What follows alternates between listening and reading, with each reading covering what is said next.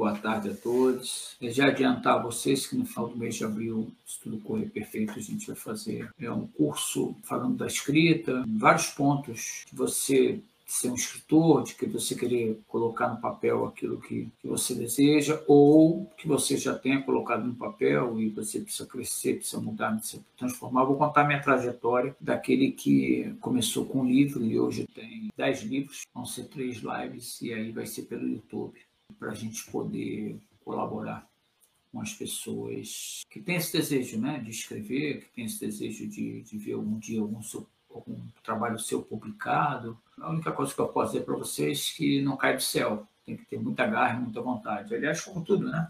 Principalmente na, na área artística. Estava conversando com o Patrick esses dias, eu tenho tanto texto aqui meu escrito, e todos eles realizados, todos eles encenados. Hoje é uma mentoria que a gente vai escutar mais o Pablo do que a mim. A mentoria tem como é um psicólogo, é um psiquiatra, é um advogado, é um médico. Na escrita também tem isso. Você escuta para você ajudar nesse diagnóstico. Eu sou um velho, um velho é, veterano, não, um velho, como é que se fala? É novo, é. Contemporâneo? É, poderia ser contemporâneo, mas não era essa, essa ideia que eu ia colocar, não. Eu sou um velho de 60 anos, mas sou uma criança, um bebê como escritor. Então muita gente fala assim: caraca, você se reinventa toda hora. Eu eu sempre fui assim, sempre fui um cara empreendedor desde novo. Eu estreiei no teatro sendo, sem nunca ter feito nada, eu era jogador de futebol, porque você estava tentando a carreira de ser jogador.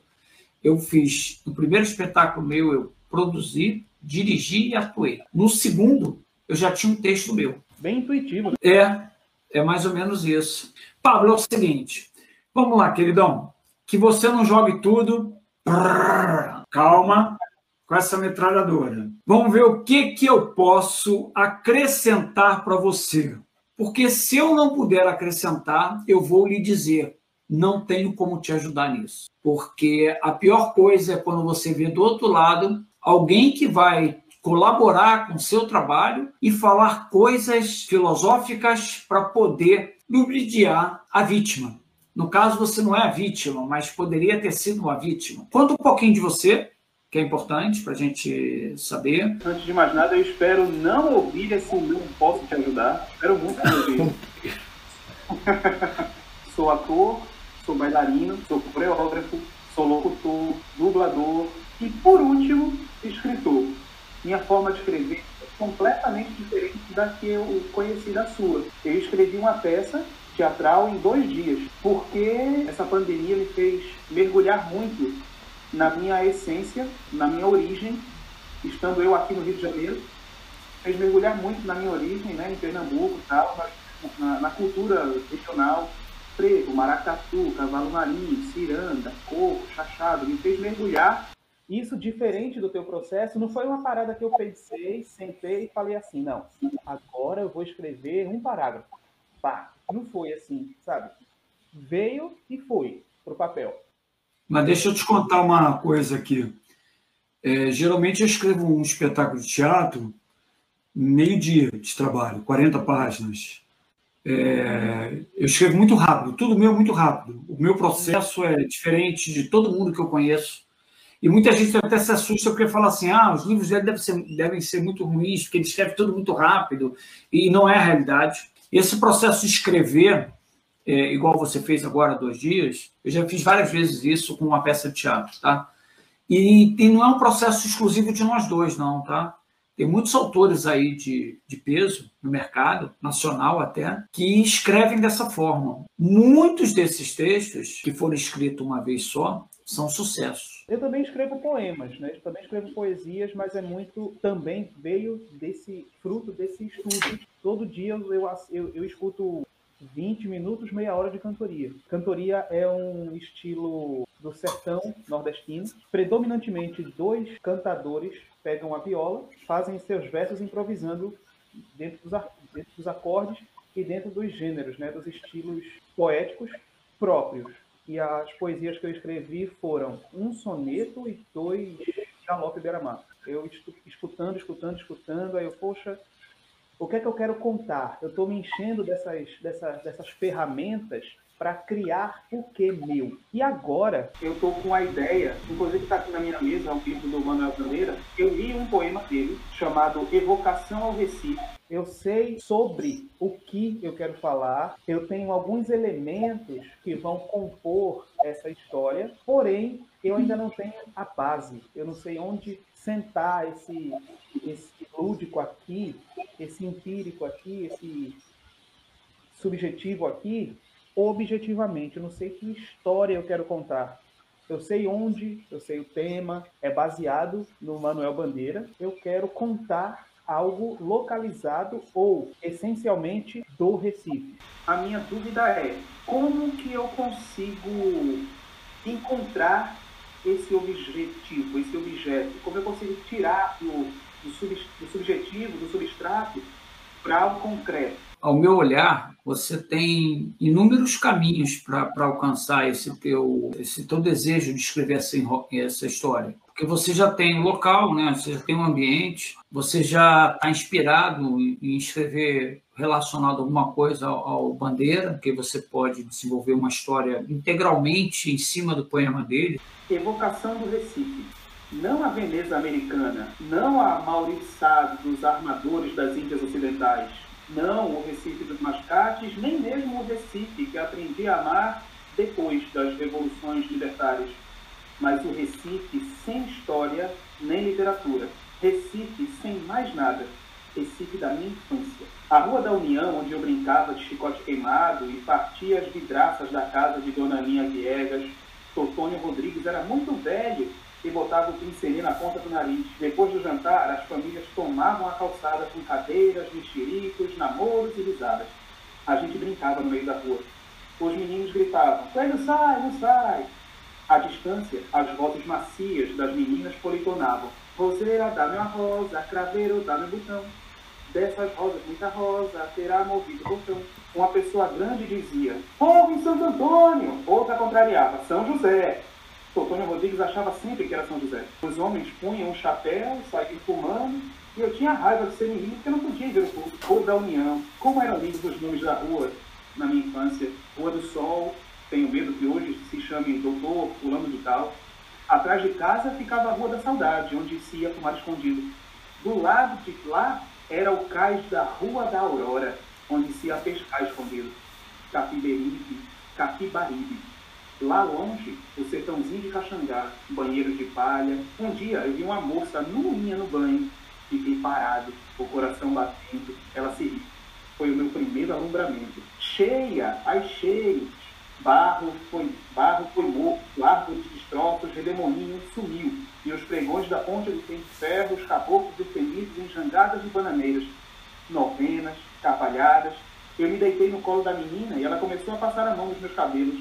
Capibaribe, Rua da União, onde todas as tardes passava a feita das bananas com um chale vistoso de pano da costa e o vendedor de rolete de cana, o de amendoim, que se chamava Mindubim e não era torrado, era cozido. Me lembro de todos os pregões.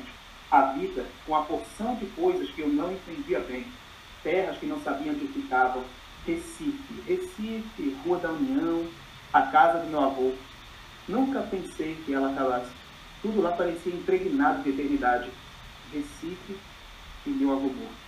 Recife morto, Recife bom, Recife brasileiro com a casa do meu avô. Lindo, lindo, lindo. Cara, você tem todos os ingredientes aí. Todos na sua, nas suas mãos. Lembra uma coisa: você não vai fazer uma adaptação do poema dele, mas você vai inseri-lo dentro do seu, da sua história. Você tem tantos elementos dentro desse, desses sentimentos colocados por ele. Eu não conheço Recife. Eu não sei se é fictício ou real. Eu creio que seja real. Tudo tá? real.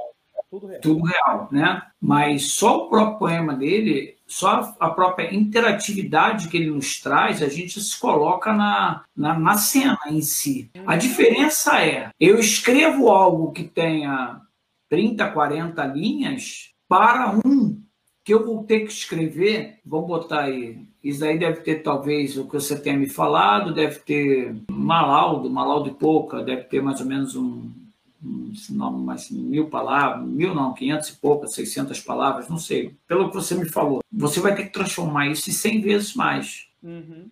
E aí é que está o grande perigo.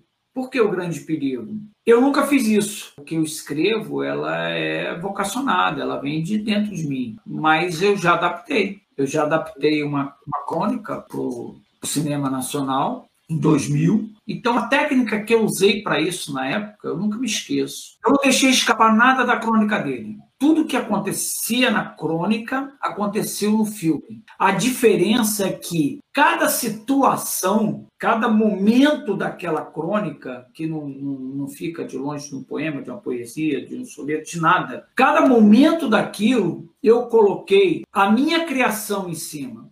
Então, era uma personagem que, que, que, tinha um câncer, que no final ela não morria. Era uma história que mexia muito com você, mas como é que você eu, eu poderia colocar isso no papel para que aquelas informações não chegassem tão fortes, tão imediatas como o que você acabou de ler, de ler chegou. Você tem que dividir o seu processo. Você já tem o lugar, você já tem os cenários, você já tem os ambientes e você tem alguns personagens. E assim, Marco, mais uma, um, um, item também que eu não mencionei. Aqui nesse livro são 50 poemas selecionados pelo autor. Eu li os 50, o da Evocação ao Recife me tocou mais por ser recifense, por morar lá e por conhecer que Manuel também mergulhara nesse nessa raiz que eu mergulhei agora, né? Então eu me identifiquei muito com esse mergulho que ele deu e eu também já fiz aqui, ó, no meu caderninho, algumas observações. Peguei alguns dos poemas e dividi o seguinte, né? Já que você está falando das coisas que eu já tenho, é, dos personagens, do local, da época e, e, da época, eu separei aqui uma espécie de crescimento do personagem, né? Infância, fase adulta e velhice. Aí eu separei aqui algumas, alguns títulos das poesias que tem aqui que se encaixariam na época infância. Tem aqui Lenda Brasileira, Andorinha, Boca de Forno, Canção da Parada do Lucas. Esses, esses poemas se encaixariam na fase infância. Tem outros aqui que se encaixariam na fase adulta, Pneumotórax, Sirene do Céu, Namorados e assim vai. E tem outros que se encaixariam na fase mais madura, Profundamente, Estrela da Manhã, Dama Branca, A Morte Absoluta e outros. Talvez eu possa pegar algumas coisas deles e montar essa história. Vamos lá, tem quanto tempo que ele morreu? Cara, não sei. A lei brasileira diz que para você usar, fazer qualquer adaptação e usar de qualquer autor, tem que ser 70 anos depois da morte dele. Esse é o primeiro ponto. Pedindo para ter que pesquisar aqui. Estou pesquisando também.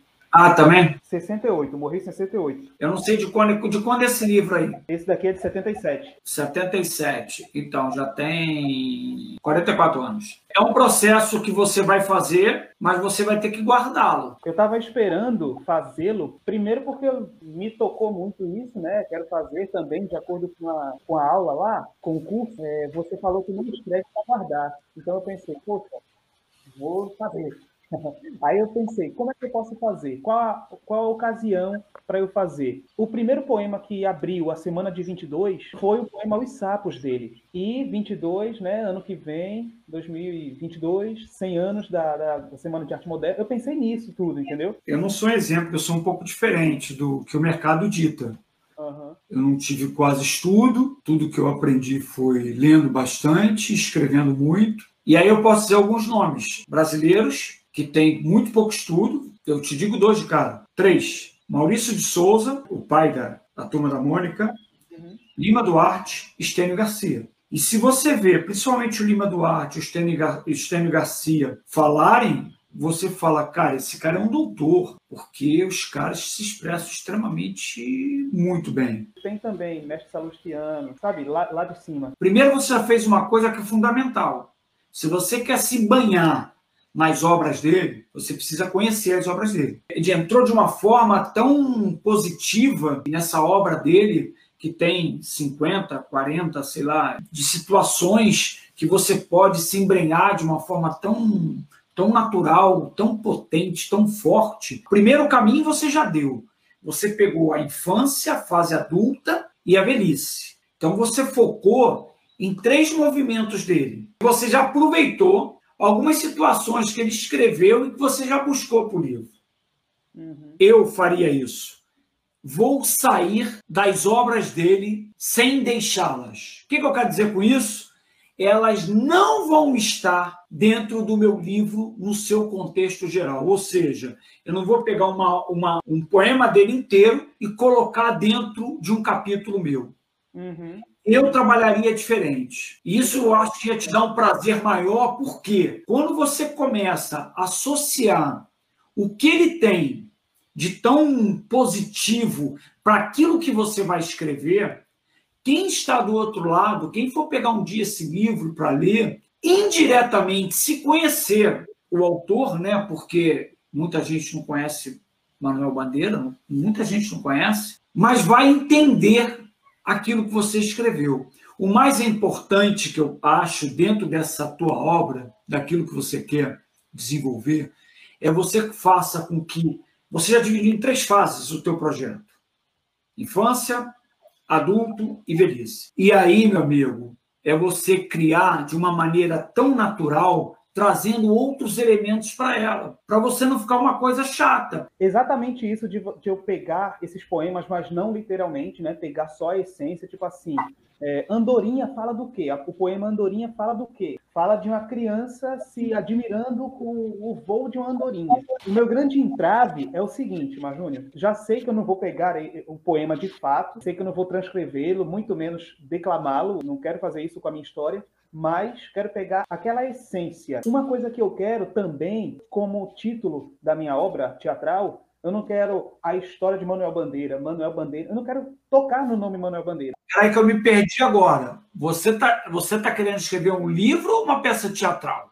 Uma peça teatral. Quero contar. Ah, então, peraí, tudo bem mas o meu raciocínio estava indo para um outro lado. Eu sei que você falou muito sobre você, com autor e tal, tal, tal, mas o meu raciocínio estava indo para um outro lado. Só que a escrita de uma literatura é diferente de uma peça de teatro. A literatura, quando você escreve, você se joga, você, você lê. Então você sabe disso, você pega um livro literário, você vê o cara quer falar de um detalhezinho, ele escreve 10 páginas sobre aquilo. O teatro você tem que ser mais objetivo. Agora eu entendi o que você quer. Por mais que as minhas informações sejam informações importantes para você, você estudo, aquilo tudo você faria no teatro da mesma forma. Mas eu já estava aqui para te dar outras informações para a literatura. Mas aí, então, você pode sim usar trechos eh, dos poemas dele para você trazer uma essência maior. Eu acho que assim você deveria procurar a família antes de embrenhar.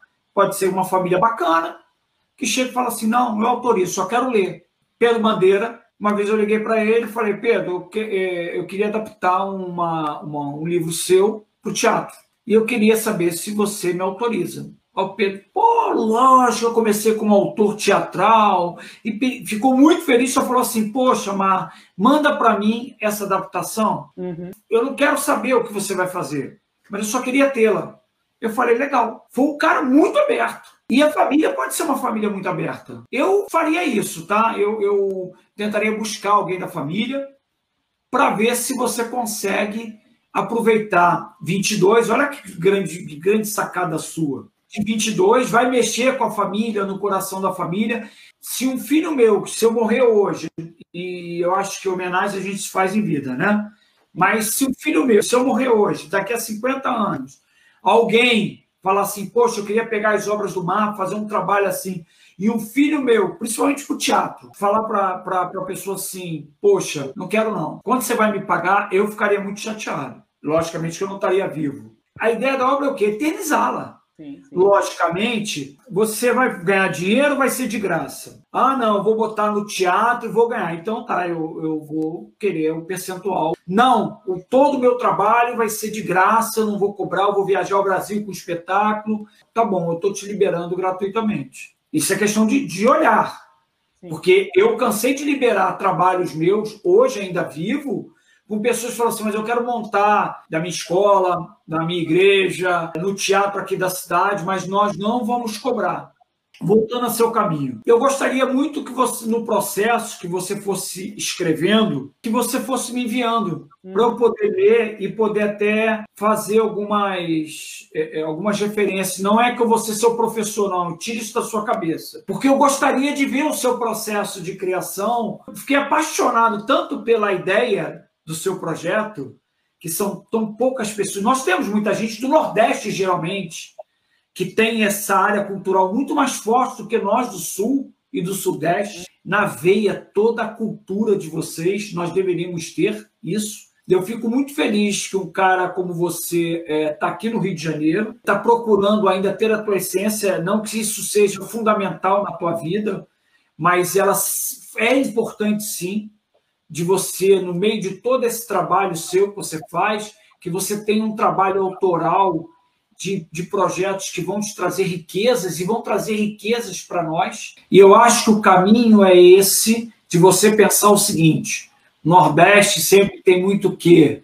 Tem muita música, tem muita dança, e tem isso que você já tem em mãos do Manuel Bandeira: palavras e a palavras, como diz o meu amigo Evandro, que foi o primeiro a montar uma biblioteca comunitária no país. Ele aprendeu a ler com 19 anos e pela Bíblia, que ele não sabia nem ler, quis aprender a Bíblia porque a família era toda crente. Uhum. E ele quis aprender com 19 anos para entender o que, é que o pastor falava.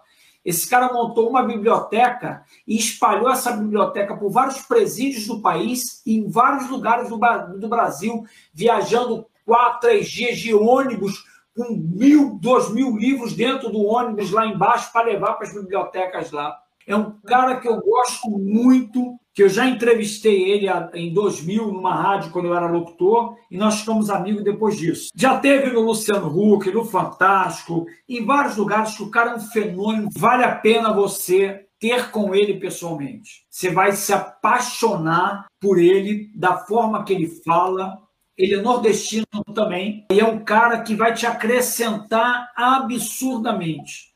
É aquele cara que não precisou para a escola para ter a cultura que ele tem. Eu ainda brinco com ele. Ver uma palestra tua é olhar alguém que tem um doutorado sem diploma. Então é o seguinte: o processo é isso aí mesmo que você fez, você separou, usa alguma, eu usaria tá? Eu seria ousado. Algumas estrofes, partículas de cada, de cada uma dessas situações, mas colocando dentro dela uma encenação real daquele momento vivido, com os personagens tendo vida própria. A linguagem que partiu dessa estrofe, mas uma linguagem própria, sua. Essa peça que você está escrevendo, você tem que escrever pensando o seguinte, em etapazinhas escrevi uma partezinha, opa, perfeito, agora vou partir para outra. É como se fosse umas esque várias esquetes que vão se cruzar com palavras e com músicas e com danças. Porque vai ser até mais fácil para você escrever dessa forma, com todo o coração. Se você for pegar para escrever a corrida, ela pode até dar o resultado, mas não vai te dar o sentimento que esse texto precisa. Então, quando você se borbulhar, se infiltrar em cada palavra que você está escrevendo, colocar, trazer as, essas canções que vocês têm, que são muito fortes, são muito, é, é, muito, muito raízes, né? E você vai começar a sentir o que eu estou te falando. E aí sim, você vai falar assim: putz, criei o meu processo. E esse processo não tem que estar preocupado. Ah, tem um edital agora que eu quero colocar. É um processo que é um pouco mais longo. Uhum. E eu queria acompanhar esse seu processo se você me permitir, lógico. Claro, está mais que permitido. Inclusive, essa peça que eu falei, que eu, que eu escrevi em dois dias, é, ela é isso que você descreveu. Ela é recheada de músicas e coreografias nossas, né, de Pernambuco. Mais de 50% das músicas compostas por mim. E ela também tem essa linha de essa linha lúdica. Eu vou até te mandar esse texto também. Já registrou? Já não. Não, então antes de mandar para mim, é um conselho que eu lhe dou. Como é que eu faço para registrar? Ah, os meus eu não registro na Biblioteca Nacional. Há anos que eu registro num site que eu registro no, mundo inteiro. Eu, eu te mando pessoalmente pelo WhatsApp, ou, ou o Patrick, ou alguém da equipe te manda pelo WhatsApp uhum. é, o, o, o, link. Você faz tudo pela, pela internet, o valor é acho que 21 reais ou 22 o texto. Você bota o teu texto lá, escreve tudo que você quer e ele é registrado no mundo inteiro. A questão de você ter a obra registrada é só por uma razão. Se amanhã alguém for usá-la, você tem como comprovar que ela é sua, a não ser que o cara tenha registrado ela antes de você. O que vai valer é o registro. Entendi. Se você tem um registro aqui há 10 anos, você me manda hoje, eu registro ela, inclusive música também, poema, tudo você deve registrar. Eu mando para minha equipe, que são quatro, para ler meus, minhas obras. Só depois disso eu registro. Uhum. Peça de teatro, eu escrevi e registro na mesma hora, mesmo que eu não tenha mandado para revisão, porque são ideias muito fáceis das pessoas pegarem. Imagine você pensando num espetáculo de uma hora e meia, sei lá. Tudo que eu escrevo eu penso em tempo. Eu quero escrever um livro de 400 páginas. Eu não gosto mais de escrever livro de 100 páginas. Então, meus livros são livros de 250 para cima, 300 e tal. A criação disso vai te dar até mais prazer, porque você pode escutar um som que possa te inspirar, porque a música inspira. Sim, sim. Muito. Todos os meus livros, ela, é, eles têm, praticamente todos têm trilha sonora. E a música te inspira. Eu não escrevo com a música, escutando, que eu não, não gosto. Mas a música te inspira. Então, vai nessa linha de ação sua. Divide ela. Não se preocupa em escrever muito e depois você cortar. Essas ligações trazendo a dança e a música. Você pode ter um diálogo ali de um minuto, dois minutos, e você ter a necessidade de trazer um instrumental de 10 segundos, 15 ao vivo na hora e tal. Isso é criação, sabe? O que te inspira é, é, o desejo de fazer. É isso que inspira você. Muitas pessoas acham que existe uma técnica para inspirar. Não. Você já tem um grande caminho que o, o, o Bandeira já te inspirou. Sim. E aí você abre a sua mente. E quando você abre a sua mente, o que você vai colocar, ele só pertence a ti. Uma vez me perguntaram assim: ah, mas você me ensina como é que eu vou colocar. Eu falei, então a ideia não vai ser mais sua, vai ser minha. Se a ideia vai ser minha, por que, que eu vou te passar? Eu vou escrever. Simples assim. Teve uma pessoa que escreveu um depoimento do curso que ela falou o seguinte: o que me deixou impressionado de tudo que você falou foi que todo escritor diz que escreve para os seus leitores. Você disse que não, escreve para si. Agora eu entendo por que as suas obras são, são tão impactantes. Essa pessoa leu todas as minhas obras, tá? E ela fez o curso. E é uma verdade, porque você tem que escrever para você, cara. Não entra na minha cabeça alguém dizer assim, eu escrevo para o meu leitor. Sabe por que, que não entra? Quando você escreve para o teu leitor, você perde a sua identidade. Exato. E aí, eu tenho a coragem de dizer que eu escrevo para mim. Eu tenho que primeiro me satisfazer com isso. Cara, que letra de música. Eu sou compositor, tá? Não toco, mas eu sou letrista, tá? Então eu escrevo, eu tenho cinco músicas e tal. Eu escrevo para mim, aí vou pro cara e falo assim: olha, eu quero a música mais ou menos assim, ó. Aí eu faço uma melodia, o cara vai lá e coloca, melhora, tira uma coisa. Então é o seguinte: se você não faz algo para você, cara, é igual família. Meus filhos. Os meus filhos eu criei para mim, pro meu amor por eles. E eles para mim. E agora, eles fazem isso, vão voar. A sua obra, tu tem que botar na cabeça que você tem que escrever para você. Porque se você não satisfazer você, se você não gostar, se você não, não tiver essência nela, porra, rasga e joga fora. Isso eu estou te falando uma verdade minha, tá? É logicamente que é minha verdade, mas que deveria ser sua. Para aí sim, depois que você começar a escrever dessa, dessa forma, daqui um, dois anos, não sei quanto tempo, você vai vai estar comigo pessoalmente, vai dizer assim para mim, poxa, as minhas palavras, as minhas frases, os meus parágrafos, os meus diálogos começaram a sair diferente, porque quando você escreve para você, o teu diálogo, independente se vai escrever num livro, num filme, num roteiro para um filme, para televisão ou para um teatro, eles são mais verdadeiros. Você chora, você ri. E quando você escreve para os outros, na maioria das vezes você não vai chorar, você não vai rir, você não vai entender. Tu lembra que eu falei no curso? As pessoas falavam assim: como é que você pode escrever com uma adolescente de 15 anos, você é um velho, vovô? Entro no personagem de uma forma. Em todos eles, não é no protagonista, não. Em todos. Entra de uma forma tão poderosa que tem hora quando eu mato um, eu me sinto. Sabe? É isso aí. Eu vou te mandar ele e, e, e, eu acredito muito que você vai realmente encontrar tudo que você está me falando neste outro, né? Inclusive, o título dele, você inclusive já falou aqui. o título do, desse meu texto é O Flautista de Ramelin Embrenhado no Sertão. Você já falou embrenhado três vezes. é... E olha, é um título muito chamativo. Aí eu vou, vou mandar esse texto, importantíssimo aspecto de trazer cultura, de enaltecer a cultura nacional, é, especificamente a nordestina. Mas aí tem uma coisa com relação ao processo de, de criação, tá? Nesse texto que eu fiz, que eu vou te mandar em breve, eu senti ele inteiro. Eu, eu senti a história inteira, como que ela ia se dar, né? Aí eu fui criando as cenas, buscando, né? Do mesmo jeito que você falou, criando essas mini sketches que se juntam, montando esse megazord todo. Mas eu já tinha, na minha ideia inicial, um, um ponto de partida e um ponto de chegada e sabia qual história que eu queria contar. Ok. Aí eu fiz, tá tudo certinho. Agora, esse aqui, do Manuel Bandeira, eu tenho as ferramentas, eu sei que eu tenho que criar cenas, porém eu ainda não encontrei qual ponto que eu quero, qual o ponto A e o ponto B.